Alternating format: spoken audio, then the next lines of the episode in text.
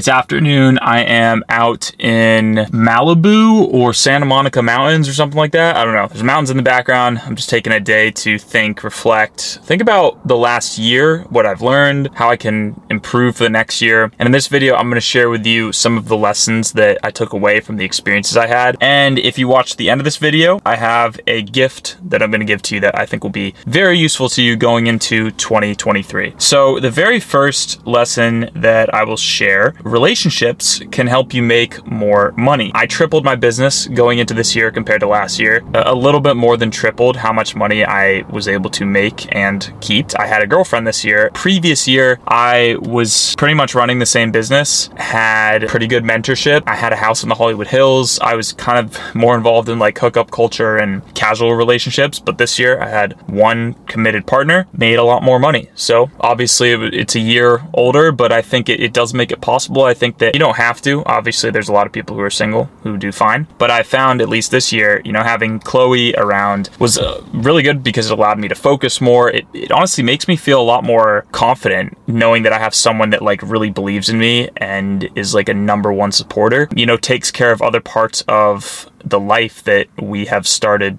building together. Um, although we're obviously not like we've only been dating for about a year, it's become a very symbiotic, mutually beneficial thing. Lesson number two is to collaborate with winners who have won more than you. So, one thing that I've really messed up in the past that I finally felt like I started executing on this year was in the past, you know, being uh, someone who's a really big fan of Tim Ferriss and like four hour work week, I always thought that like delegating and hiring, you know, as few people as possible was kind of the best way to go. But more recently, I decided to start building a team because I realized that I wanted to build something bigger. In the past, what I would do is I thought that I was the best at every part of my business. And so every person that I hired, I would have to like teach them how to do things when in reality, that's just not the best thing to do. The best thing to do, I've found, uh, this year is to hire people who have far more experience than you at the specific skill sets or the specific parts of your business. So, you know, rather than hiring someone for a sales position who's never done sales, but maybe, I don't know, you just like them and then you have to train them, it's better to hire someone who has like tons and tons of sales experience. You know, you don't really have to teach. In fact, they can probably teach you. So I've done that for a number of different positions in my business and kind of goes back to number number one as well. Like I have a girlfriend who's better at me than a lot of things. And because of that, we aren't like butting heads and we think differently and we're able to really collaborate well. So ultimately, that second lesson is like realizing that you know you have to put your ego aside and as a founder of a company and be like okay i'm not the best at everything there's people that are way better than me at x y and z and you need to bring them in so that they can fill those roles uh, for you a third one and this is something i've been learning later on in the year is that building a business doesn't mean that you don't have a job. Like, I think a lot of beginning entrepreneurs think that when you're building a company or building a business, it's like, oh, you don't want a nine to five, like whatever. You actually, when you're building a real company, you, you do actually have a job. You actually have multiple jobs, perhaps more than one job. And it's, it's funny. It's like, I'm thinking like, you know, some of my, the people on my team, I'm like, damn, they have it pretty good. Like, they only have one role to fulfill and they get paid this amount. Whereas I have to worry about literally every single part of the business. And I, I now have like 15 people on my team to manage while doing all the other roles that I have to fulfill in the company. I started to realize like, huh, like I know like I didn't want a job, but I basically just am creating a job for myself. Now, obviously, eventually, when you're building a business, you have the potential to like sell that business. You know, you have more freedom long term. But uh, in the in the meantime, like you definitely have to like show up to meetings, have specific work hours. Like you, you have tasks that you have to do. Um, and so it's it's funny. It's like a little delusion that I think a lot of entrepreneurs have, thinking that they don't have to work a job, but like you are working a job, you're just creating the job. Uh, lesson number four is that this, I guess this goes back to lesson number one, is that there are good girls in the world. They do exist. Not every girl is perfect, but at least I've found there's kind of like differences in the types of girls out there, and a lot of it comes down to how that girl was raised. There, it doesn't mean that every girl that has a great family is good, but it also doesn't mean that every girl that doesn't come from a great family is bad. However, what I've found is that there definitely is a pattern. Like girls that come from uh, a strong family who sees each other often, who maybe rather than hanging out with friends that they met in school or college or whatever, they'd rather hang out with their cousins. I've just found, I mean, at least with, with my girlfriend, that's a pretty good indicator. Like, good family, good values. These girls exist. You just have to become worthy of, of deserving it and also being humble enough to admit to yourself that you actually want a relationship. For a long time, I thought that I wanted a relationship. I was just optimizing for essentially for hookup culture. Like I was just thinking in my mind, like, oh, I need like to have as many hot girlfriends as possible, and then eventually, like, I'll I'll find a girl that I love hooking up with so much that you know I'll, make her my girlfriend. When it's actually, you have to start from the intention. I, I, learned this from a friend who actually got married this year. He's like, you have to be very intentional with what you're looking for. And I said, oh, okay. So rather than thinking, you know, I'm going to hook up with a lot of girls and then the the the girlfriend is going to pop through, that's a completely incorrect mindset. And so many like dating and hook dating dating and hookup coaches. They are hookup coaches. That's kind of what they are. Uh, so many dating coaches get that wrong. So much advice out there is wrong, where they're like, "Oh yeah, you just need to date a lot of girls, and then eventually you'll find the one." No, you have to set an intention about the girl that you want, and while obviously dating around, like you know, you're gonna you're gonna find more options that you might like, but you need to you need to scratch that idea that you need to like hook up with lots of girls, and instead just tell yourself, you know I just I need to set the intention that I am ready and willing to accept a life partner if that person is put in front of me and here are the qualities that I'm looking for. Okay, and here's what I want my relationship to look like. And then when you get into that relationship, you need to maintain it and develop it and and work on it over time with your partner. And hopefully, you you've uh, attracted someone that uh, is interested in like working on the relationship. Lesson number five: religions are more useful than harmful. They create tradition and they bring family together. I definitely used to be someone that thought I was actually a pretty staunch like atheist. I was like very into like Sam Harris, Richard Dawkins, and around the time I turned, I would say like 1920, I started reading Eckhart Tolle and I started understanding that all religions are a, little, a lot more metaphysical and spiritual, but I'm still not really into the whole religion idea. Meeting my girlfriend's family who's Jewish, they practice the religion and they see their family like every single Friday for Shabbat. I started noticing like, huh, like a lot of family families who have religion and even societies that follow religion are very structured. Because of the religion, the families stay together because the religion provides structure. I, am seeing a lot of benefits now, even to following like what the religions tell you to do, because it's as I talk a lot about like having a tribe, like religion brings people together, and I think that's important. Lesson number six there are two types of activities. There are creative activities or activities that bring you energy and fill you up, and there are activities that you can do that are energy draining or that burn fuel. And so, for example, what I'm doing right now, this is a creative activity, this is an energy giving, this is a, a, fueling activity. This fuels up my tank. While there are these two types of energies, you need to do both. Uh, another type of energy, the other type of energy, which is energy burning or fuel burning, for me at least, are like operations, accounting, people managing, finance related things. Anything like that is going to be energy draining. What I've learned is that like I tend to forget to do the creative things like this because I'm always doing the like you can't really if you're running a business you can't avoid the energy burning stuff because you have to burn you know you have to manage your team you have to do finance stuff you have to do account like you you can't avoid all of those tasks but you don't necessarily have to create. In fact, like my problem this year was I got to a point where I had created so much content on the internet, I could kind of like live off of it. I could kind of live off previous energy that I'd created, but I started to notice like not that the the system itself was breaking, but that I was breaking. Making content like this is so rejuvenating to me and it's so fulfilling that if I don't do it, I I can't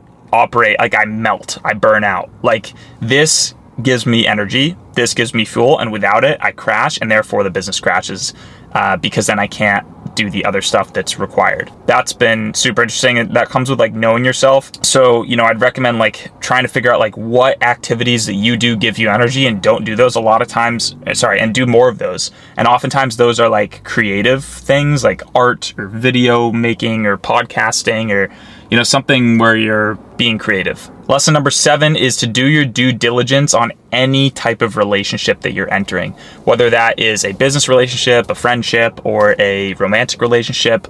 Um, I actually think I did a relatively good job, better as the year progressed for sure, of doing this.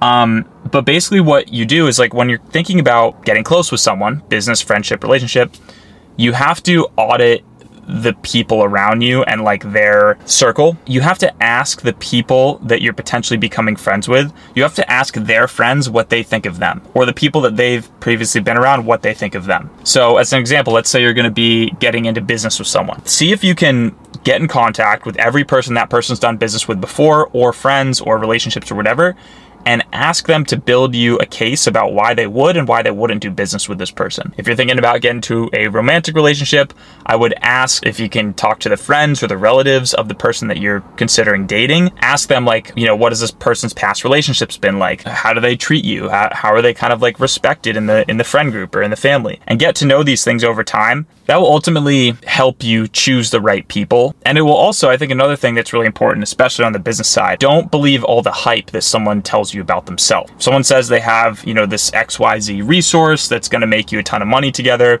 Audit the resource, right? You saw what just happened with FTX uh, Binance went in and like audited the company essentially and looked at their books and realized they were just fraudulent.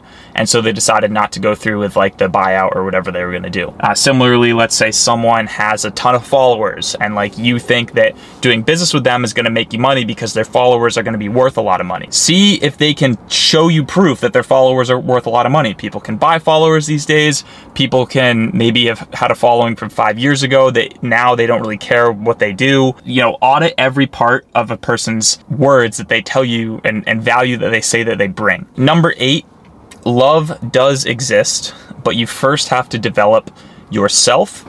Uh, and you have to figure out if A, you're more of a narcissistic personality, or B, more of a people pleaser personality. Let's say you're more of a narcissist. A narcissist tends to not trust uh, people as much. A narcissist tends to be a little bit more afraid of being alone, whereas a people please pleaser trusts other people far too much and a people pleaser, they can spend time alone perfectly fine. They trust themselves so much, they see so much good coming from themselves. They overcompensate by trusting other people too much without auditing them and without understanding if they are who they say they are. And so the solution is basically to practice. There's some specific things you can do, but let's say you're a nar- more of a narcissist type. Try to spend more time on your own. Allow other people to show that there's good in them. Start to stack up experiences where people, you trusted people to do something and they did it versus if you're more of a people pleaser, start to start to have start to build up a you know a, an array of experiences where you essentially what I was talking about in the previous point of like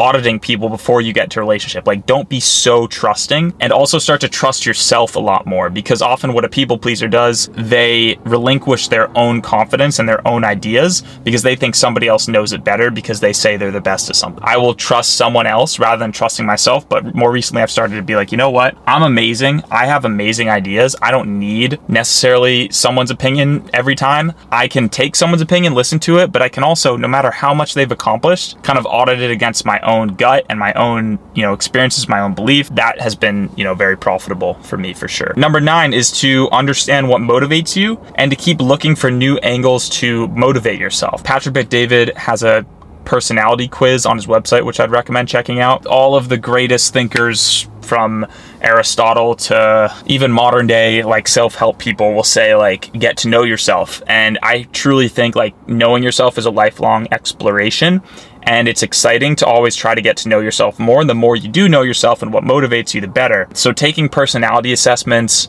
I've recommended before the Gallup Strengths Assessment. Uh, obviously, like the whole ENTJ stuff is important, but if you don't know what motivates you, it's going to be hard to stay motivated. And if you do know what motivates you, you'll know the actions that you have to repeatedly take to stay, you know, optimized and to stay completely motivated. Number 10, play life like chess. Think multiple moves ahead. Every time this year that I haven't thought multiple moves ahead and I've just gone off impulse, most of the time it hasn't worked out that well. Whereas if I've been strategic and I thought, okay, even if this doesn't work, here's my next move. If this happens, I do A. If this happens as a result of my action, I do B. And I think about that like 15, 20 moves in advance.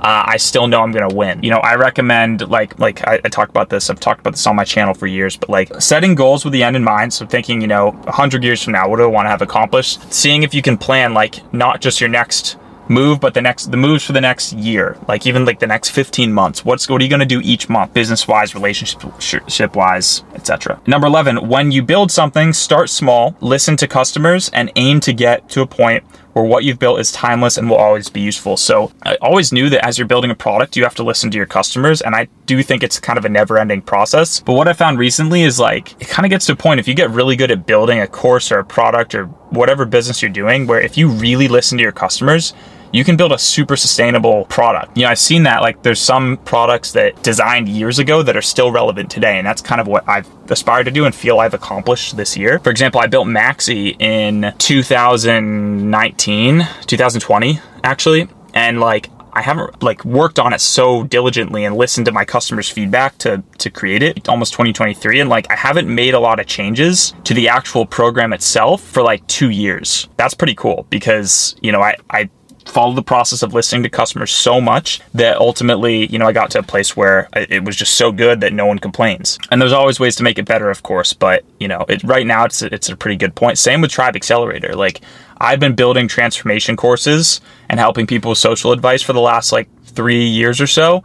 And when I built Tribe, I really truly sat down and I was like, okay, I've listened to enough customer feedback where I believe I can create a product that will be relevant five years from now. And honestly, that's what I was aiming for when I built it, but I think that it'll be relevant like forever because the principles in it are truly timeless and it's such an amazing product. Honestly, like if you're watching this video and you're not in Tribe Accelerator, how are you not inside Tribe Accelerator yet? Last lesson here 12. You must always revisit meditation and or prayer.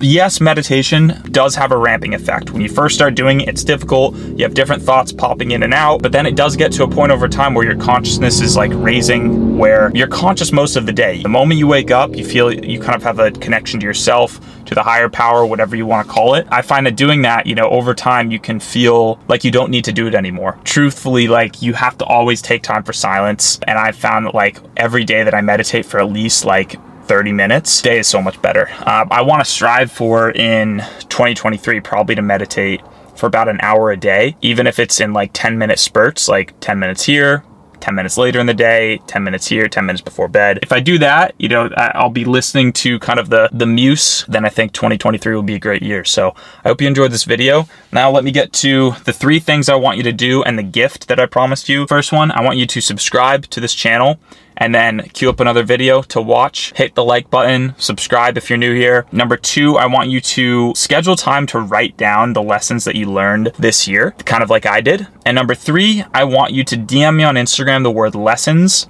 and that will let me know that you watched this video all the way to the end. You know, engage in a conversation with you, see if I can offer you some value, and ultimately help you out. Have a great day, and what should I say to end these videos? What did I used to say? I'll see you tomorrow at 8 a.m. was what I always used to say, but I'm not doing, maybe I'll do weekly. What should I do? Weekly? Weekly's good. I'll see you next week, Monday at 8 a.m. Sunday at 8 a.m. I'll see you next Sunday at 8 a.m. That rolls off the tongue. That's nice. 2023, every Sunday, a video on this channel would be pretty cool. I like that. All right.